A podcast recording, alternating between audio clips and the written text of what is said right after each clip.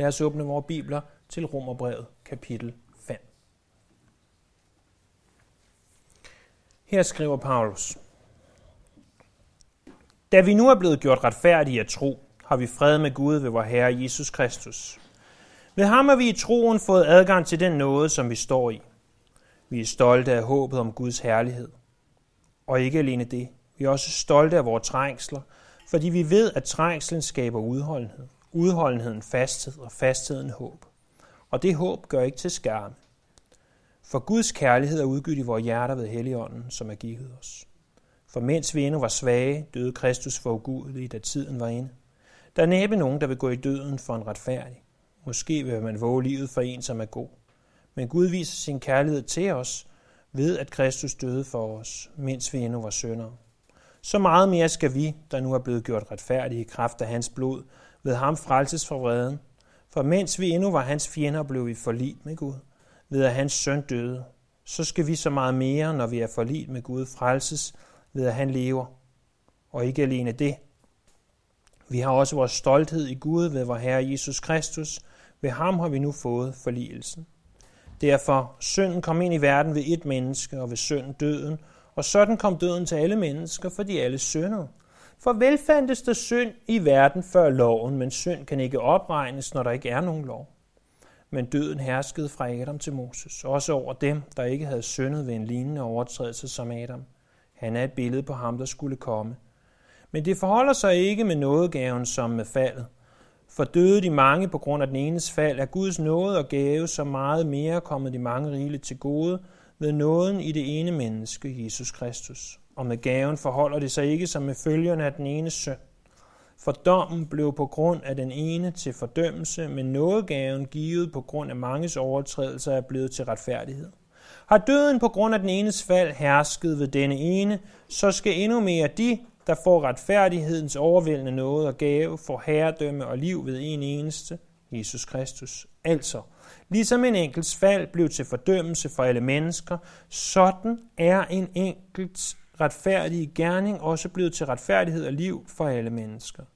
For ligesom de mange blev syndere ved det ene menneskes ulydighed, sådan skal de mange blive retfærdige ved ens enestes lydighed. Men loven kom til, for at faldet skulle blive større, og blev synden større, og nåden blev desto større, for at nåden ligesom synden har hersket i og med døden, skal herske ved retfærdighed til evigt liv ved Jesus Kristus, vor Herre. I Romerbrevets første fire kapitler, der har vi beskæftiget os med, hvad retfærdiggørelsen er. Det her med, at vi er retfærdiggjort ved nåden alene igennem vores tro. At vi ganske ufortjent bliver frelst. At du og jeg ikke kan gøre noget for at blive frelst. Det er noget, vi får. Det er en gave. Men det slutter ikke der. For ikke bare frelses vi ufortjent, som en gave, noget du ikke kan fortjene dig til, noget du ikke kan gøre. Du kan være sikker på, at når du er frelst, så mister du ikke din frelse. Øh, sagt med andre ord, øh, vi har nok alle sammen prøvet at modtage en eller anden gave på et tidspunkt. Det håber jeg, du har. Nogle af os har også prøvet at miste den gave igen. Prøv at tænk på, på en, en værdifuld gave, som du engang fik, som du af en eller anden grund mistede. Gav engang min hustru et ur, og, og det ur havde vi med i Thailand. Øh, og, og da vi kom hjem, så havde hun det ikke. Om det blev stjålet, eller om vi glemte det der, eller, eller hvad der skete. Det, det ved vi ikke helt, men vi ved, at hun i hvert fald ikke har uret mere. Og det er da ærgerligt. Når, når jeg har lagt tid og penge og sved, blod og tårer og alt muligt andet i at forsøge at købe hende et ur, hun godt kunne lide, og, og at uret så forsvinder. Og sådan er jeg sikker på, at vi alle sammen i en eller anden grad har oplevet ting, vi måske har fået, som enten er gået i stykker, eller som ikke er mere. Men den gave, du får fra Gud, frelsen, den går ikke i stykker. Den bliver ikke væk. Du kan være i tvivl, om du stadig har den. Men har du den, så har du den. Og det er det, som Paulus i Romerbreds 5. kapitel begynder at slå fast. Han siger, du kan være sikker i din frelse, hvis du er frelst. Hvis du ikke er frelst, så kan du være ganske sikker på, at du ikke er frelst. Men hvis du er frelst, så kan du være sikker på det. Du skal ikke være bange for at miste den igen. Det er det, han begynder på i kapitel 5, og afslutter i kapitel 8, og i kapitel 6 og 7 kommer der også noget om det, og, og derudover også nogle svar på nogle andre spørgsmål. Så det er der, vi er. Vores frelses vidshed. Vi kan også anskue kapitel 5 på en anden måde. Vi kan se kapitel 5 som øh, retfærdiggørelsens resultater. Retfærdiggørelsen, det her, at Gud, han på grund af det, Jesus har gjort, siger om os, at vi er retfærdige. Han siger om os med andre ord, at vi er gode nok. At vi er gode nok til at komme i himlen. Ikke fordi du gør gode ting, men fordi han siger, at du er god nok.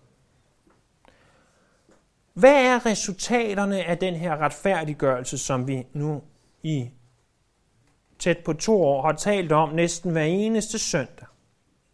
Jamen, vi skal se i alt otte resultater i dag igennem kapitlet.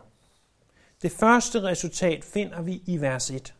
Da vi nu er blevet gjort retfærdige af tro, har vi fred med Gud ved vor Herre Jesus Kristus.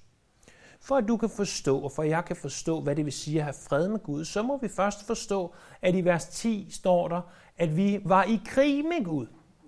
At, at, at før vi blev kristne, der lå vi i krig med Gud. Men på grund af det, Jesus har gjort på korset, kan vi slutte fred med Gud, eller snarere Gud har sluttet fred med os. Sagt på en anden måde, så er forholdet til ham blevet genoprettet. Og på sin vis, så, så elsker jeg børnekirke og, og de simple forklaringer. Fordi de simple forklaringer, øh, vi fik der, og, og tegninger, vi så, og alt muligt andet, de forklarer det så godt for os. Og, og jeg er ikke øh, mere intelligent end et barn, og jeg har behov for at få det forklaret på den måde.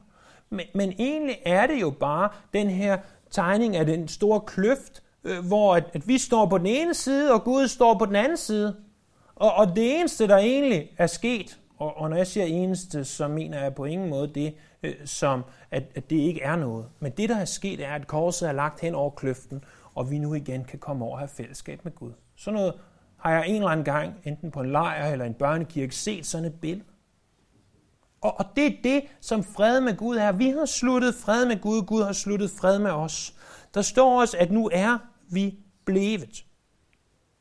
Det er ikke noget, vi bliver, det er ikke noget, vi håber på sker. Du og jeg har fred med Gud, hvis vi er kristne. Det er også vigtigt at forstå, at det ikke er en proces, det er ikke noget, der sker hen over tid, det er noget, der skete i det øjeblik, du blev en kristen. Du har fred med Gud. Du behøver ikke frygte for livet, du behøver ikke frygte for døden, du har fred med Gud, du er ikke længere i krig med ham. Sagt på en anden måde. Du er på det vindende hold. Du ved, at du vinder i enden. Du ved, hvordan det hele slutter. Du har læst den sidste side i bogen. Du ved, at frelsen er sikker. Det er det første resultat. Det andet resultat, som alt sammen bygger op til det her vi kan være sikre i vores frelse. Resultaterne af vores retfærdiggørelse. Det andet resultat, det er, at vi har ubegrænset adgang. Det står i vers 2. Ved ham har vi i troen fået adgang til den nåde, som vi står i, og vi er stolte af håbet om Guds herlighed. Den her adgang, ordet betyder et privilegium, der er ved at være introduceret til nogen med højere status. Jeg kender ikke så mange mennesker med højere status. Måske gør du. Måske øh, øh, kender du en, en dronning, eller måske kender du en, en statsminister, eller en præsident et eller andet sted. Det ved jeg ikke. Men det her taler om privilegiet i at kunne gå direkte ind til den her person med en høj status, uden at blive stoppet af vagter og tjenestefolk osv.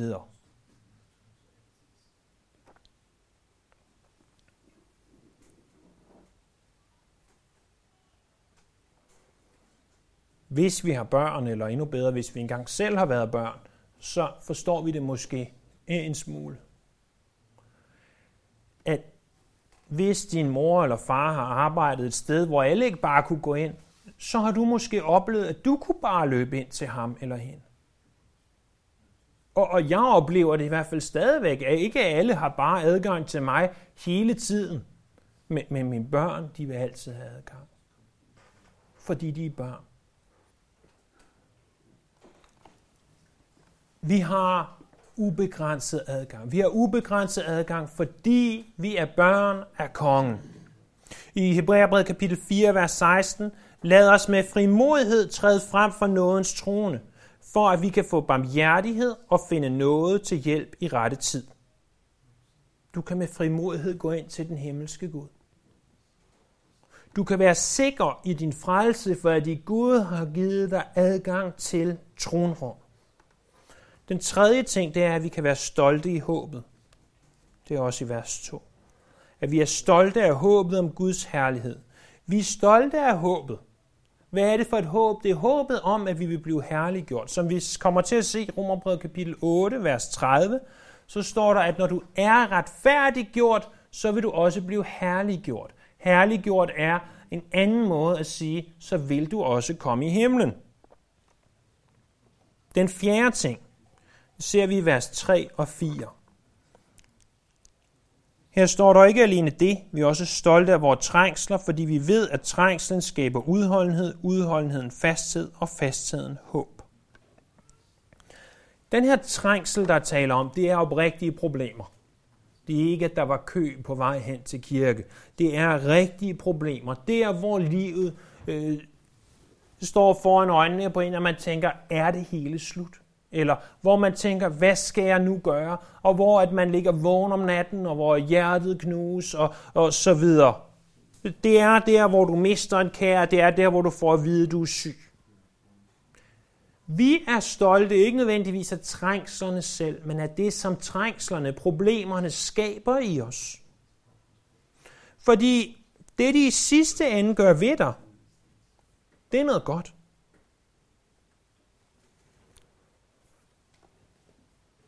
Det er en proces, hvor du bliver forandret.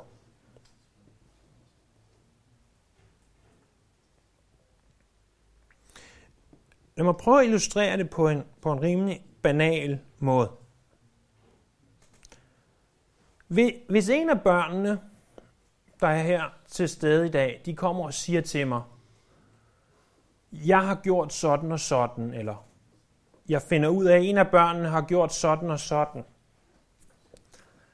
så er de børn, der oplever den største trængsel efter det, de i forhold til mig mest privilegerede.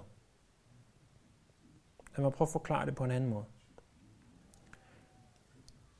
De børn, jeg må skælde ud, de børn, jeg må sætte i timeout, eller hvad vi nu vil kalde det, sige, du må ikke se iPad, eller endnu, jeg kan ikke komme på en større straf end det. Så, så de børn, jeg siger, jeg tager din tele, telefonen eller iPad'en fra dig, de børn, jeg må sige det til, det er dem, der er mine børn. De børn, der bærer mit blod. Jeg, jeg kan ikke sige det til de andre børn. Det har jeg ikke autoritet til. Jeg kan godt sige det, men de kan bare gøre sådan her og sige, det er jeg ligeglad med, for du bestemmer ikke over mig. Og det er fuldstændig rigtigt. Jeg bestemmer ikke over de andre børn. Jeg kan godt stoppe dem fra at ødelægge noget, eller slå sig selv ihjel, eller slå andre ihjel. Men, men jeg har ikke retten til at uddele en såkaldt trængsel til dem, for jeg er ikke deres far. Men mine børn, der kan jeg godt sige, jeg slukker for wifi'et de næste 24 timer, eller hvad man nu kunne finde på af, af ting som straf for de har deres far. Og når vi oplever trængsler, der forhåbentlig er større end at wifi eller elnettet går ned, så er det fordi, vi har en far i himlen, der har lov til at opdrage os.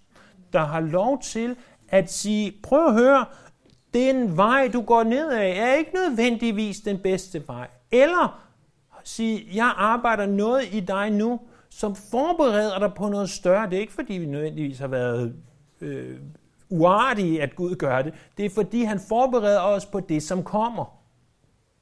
At, at når jeg sætter mig ned med, med Cornelia og laver lektier med hende, så er det ikke fordi, at hun har opført sig dårligt og siger, prøv at høre Cornelia, nu skal vi sidde ned og, og lave lektier sammen.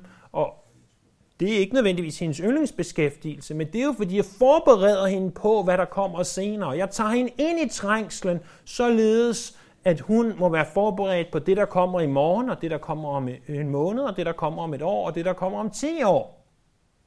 Fordi jeg er hendes far, og fordi Gud er din far, så vil du opleve de trængsler. Han opdrager dig. Og derfor er trængslerne ikke nogen dårlig ting. Vi er stolte af vores trængsler, ikke på grund af trængslerne selv.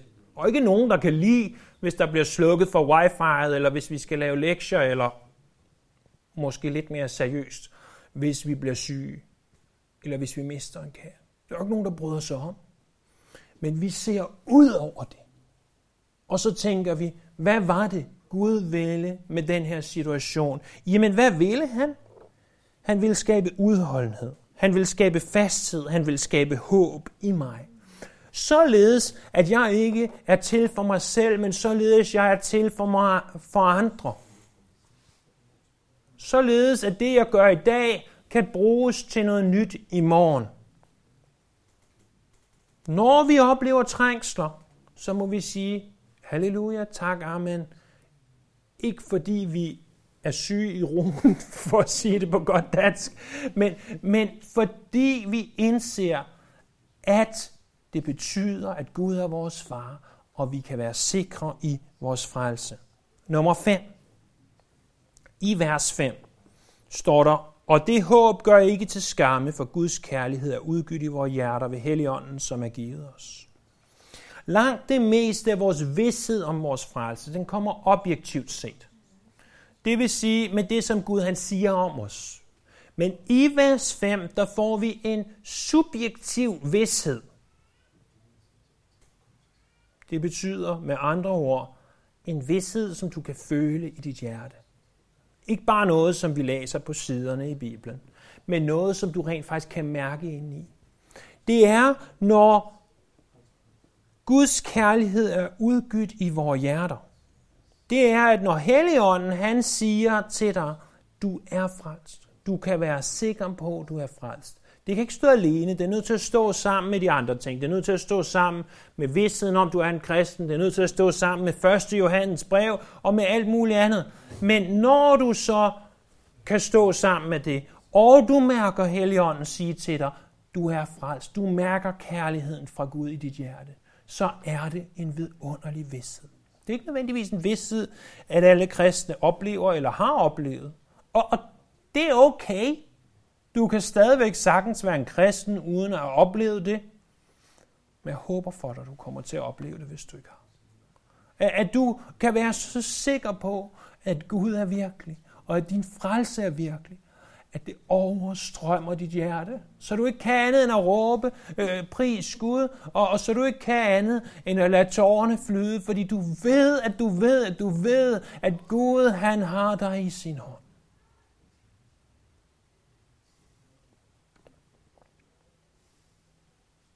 Den sjette ting ser vi i vers 6-8.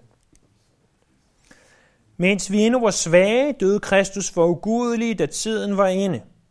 Der er næppe nogen, som vil gå i døden for en retfærdig, måske vil man våge livet for en, som er god. Men Gud viser sin kærlighed til os ved at Kristus døde for os, mens vi endnu var syndere. Når du begynder at forstå, hvad frelsen er, så vil du også begynde at forstå, hvorfor det er, du kan være sikker. Fordi hvornår var det, Jesus han døde på korset for dig? Var det mens du var en god lille dreng i søndagsskole? Var, var det mens du sad med foldede hænder, mens øh, dine forældre bad øh, øh, bordbøn? Var, var, det, var det mens du, du gik rundt og missionerede og fortalte andre om Jesus? Var det der, han døde for dig? Nej, Bibelen gør det klart, at han døde for os, mens vi var syndere. Da vi ikke havde nogen interesse i ham, da vi var ligeglade med ham, der døde han på korset. Det var der, det skete.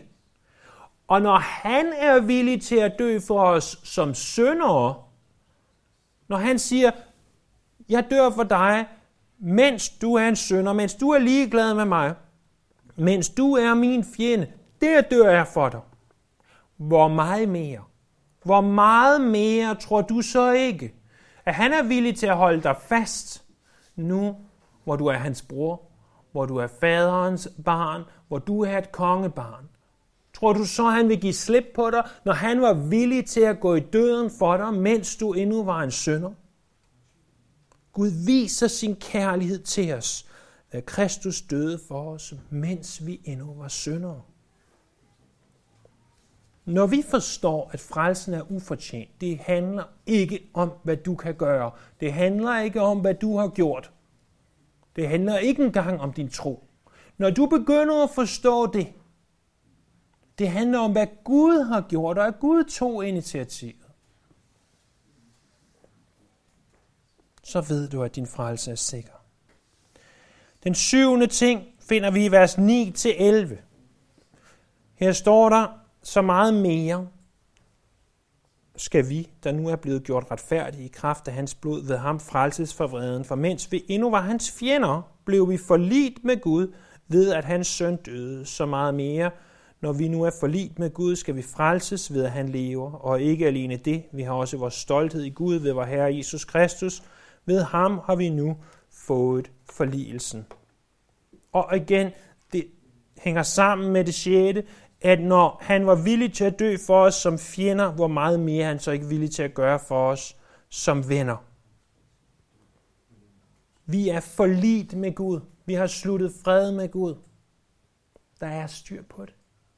Din frelse er sikker. Hvis du er frelst, så er din frelse sikker. Det 8. og sidste argument, det kræver lidt mere forklaring. Det er lidt længere end de andre. Det handler om Kristus, om Adam og om læren om den oprindelige synd. Vi brugte mange søndage på at gennemgå det her afsnit i detaljer. Og for detaljerne, så henviser jeg dig til øh, den detaljerede gennemgang. Men lad os prøve bare at tage det her i et fugleperspektiv, og, og så se, om vi kan komme frem til, hvorfor vi for, øh, finder den 8. grund til, at vi kan have frelses vidshed. Øh, vi må først se i vers 12-14, at du og jeg, vi var forenet med Adam. Øh, vi læser det i vers 12, derfor synden kom ind i verden ved et menneske, og ved synden døden, og sådan kom døden til alle mennesker, fordi alle syndede. Vi var forenet med Adam, øh, ikke bare fordi, at vi alle sammen bærer Adams gener øh, langt, langt ude som vores forfar, men fordi at Adam han stod som repræsentant for menneskeheden. Så øh, hvis igen, undskyld mig alle mine banale illustrationer i dag, men et langt og, og temmelig svært kapitel er det en, en streng nødvendighed. Men, men hvis vi forestiller os, at Gud skaber menneskeheden, nemlig Adam og Eva, og, og så siger Gud, hvem vil gerne repræsentere menneskeheden, når Adam sidder der og giver Eva en albu og siger, ræk nu hånden op, og Eva siger, jeg gør ikke noget. Og, og til sidst må Adam som det eneste anden øh, tilbageblevende række hånden op og sige, okay, så gør jeg det. Jeg repræsenterer menneskeheden. Vi er jo trods alt kun to. Hvad Adam måske ikke lige indså var, er, at ved at repræsentere menneskeheden, kommer han også til at repræsentere dig og mig.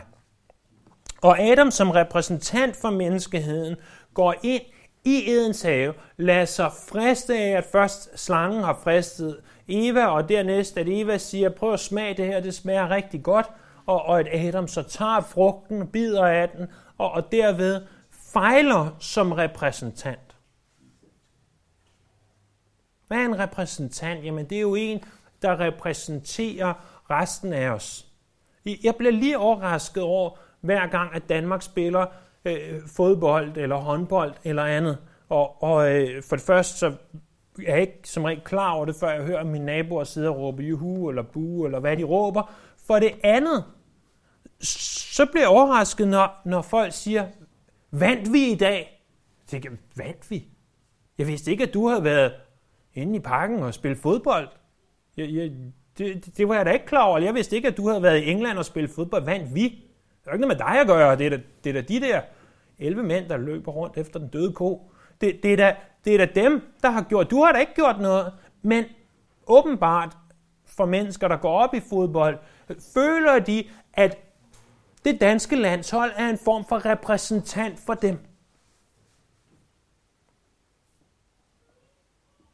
De repræsenterer hele den danske nation, når, når de spiller fodbold. Adam, han repræsenterede ikke bare hele den danske nation, han repræsenterede hele menneskeheden. Og det han gjorde, det gjorde du. Hvis han spiste af frugten, om end det var et æble, eller en ananas, eller en vandmelon, eller hvad det nu måtte have været, så gjorde du det.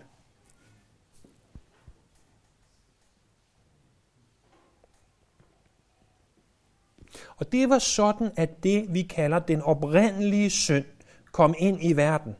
Og på grund af den oprindelige synd, som vi så det tilbage i kapitel 3, vers 23, så har alle syndet og mistet herligheden for Gud.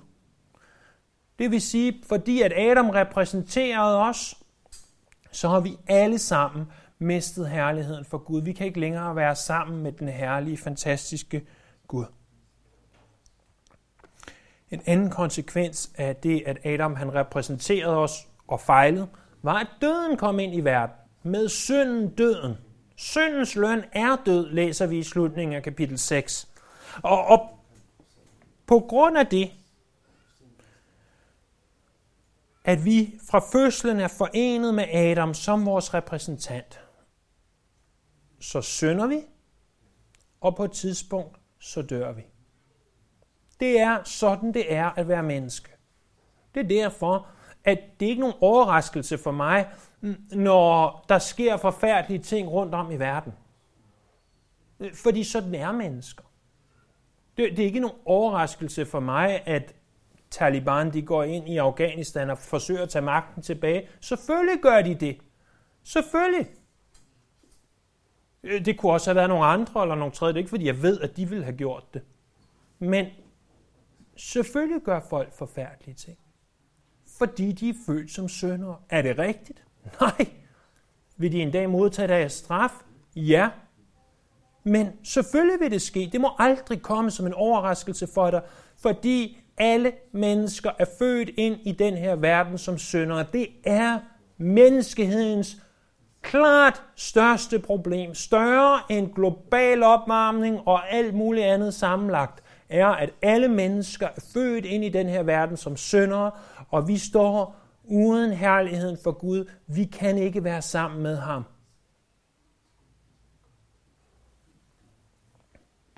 Med mindre, at vi bliver forenet med Kristus. Vi var forenet med Adam, vi er forenet med Adam, men der er en anden repræsentant, der træder frem, og det er Jesus. Og, og der står i slutningen af vers 14, at han er et billede på ham. Adam er et billede på ham, som skulle komme. Det er ikke et billede, hvor at der er en masse ligheder. Det er et billede, hvor der er en masse kontraster. De kontraster ser vi rimelig tydeligt, når vi læser i, i både vers 15 og 17 og 18 og 19, at det er så meget mere, det er rigeligt, så meget mere skal de, det er for alle mennesker. De mange blev retfærdige. Fordi Adams fald, Adams repræsentation af os, skabte fordømmelse for alle mennesker. Men det, som Jesus han gjorde, det er så meget mere. Fordi ikke alene bliver den kristne tilgivet. Han bliver forenet med Kristus. Ikke alene bliver den kristne tilgivet, han bliver forenet med Kristus. Vi sang for lidt siden, Christ in me is all I want to be. Kristus i mig. Prøv at tænke over, hvad det betyder, bare et ganske kort sekund. At Kristus er i dig, og at du er i Kristus. Og hvis du kan forstå det fuldt ud, så tror jeg ikke på dig, for det kan ingen af os. Ingen af os kan fuldt ud forstå, hvad det betyder, men vi kan alle sammen gøre en indsats for at forstå det bedre, for det er en af de mest vidunderlige sandheder, der eksisterer, at Jesus bor i os, og vi er i ham. Således at det han har gjort, det har vi gjort. Det vil vi komme til at se meget, meget mere om i kapitel 6, når vi begynder det næste gang.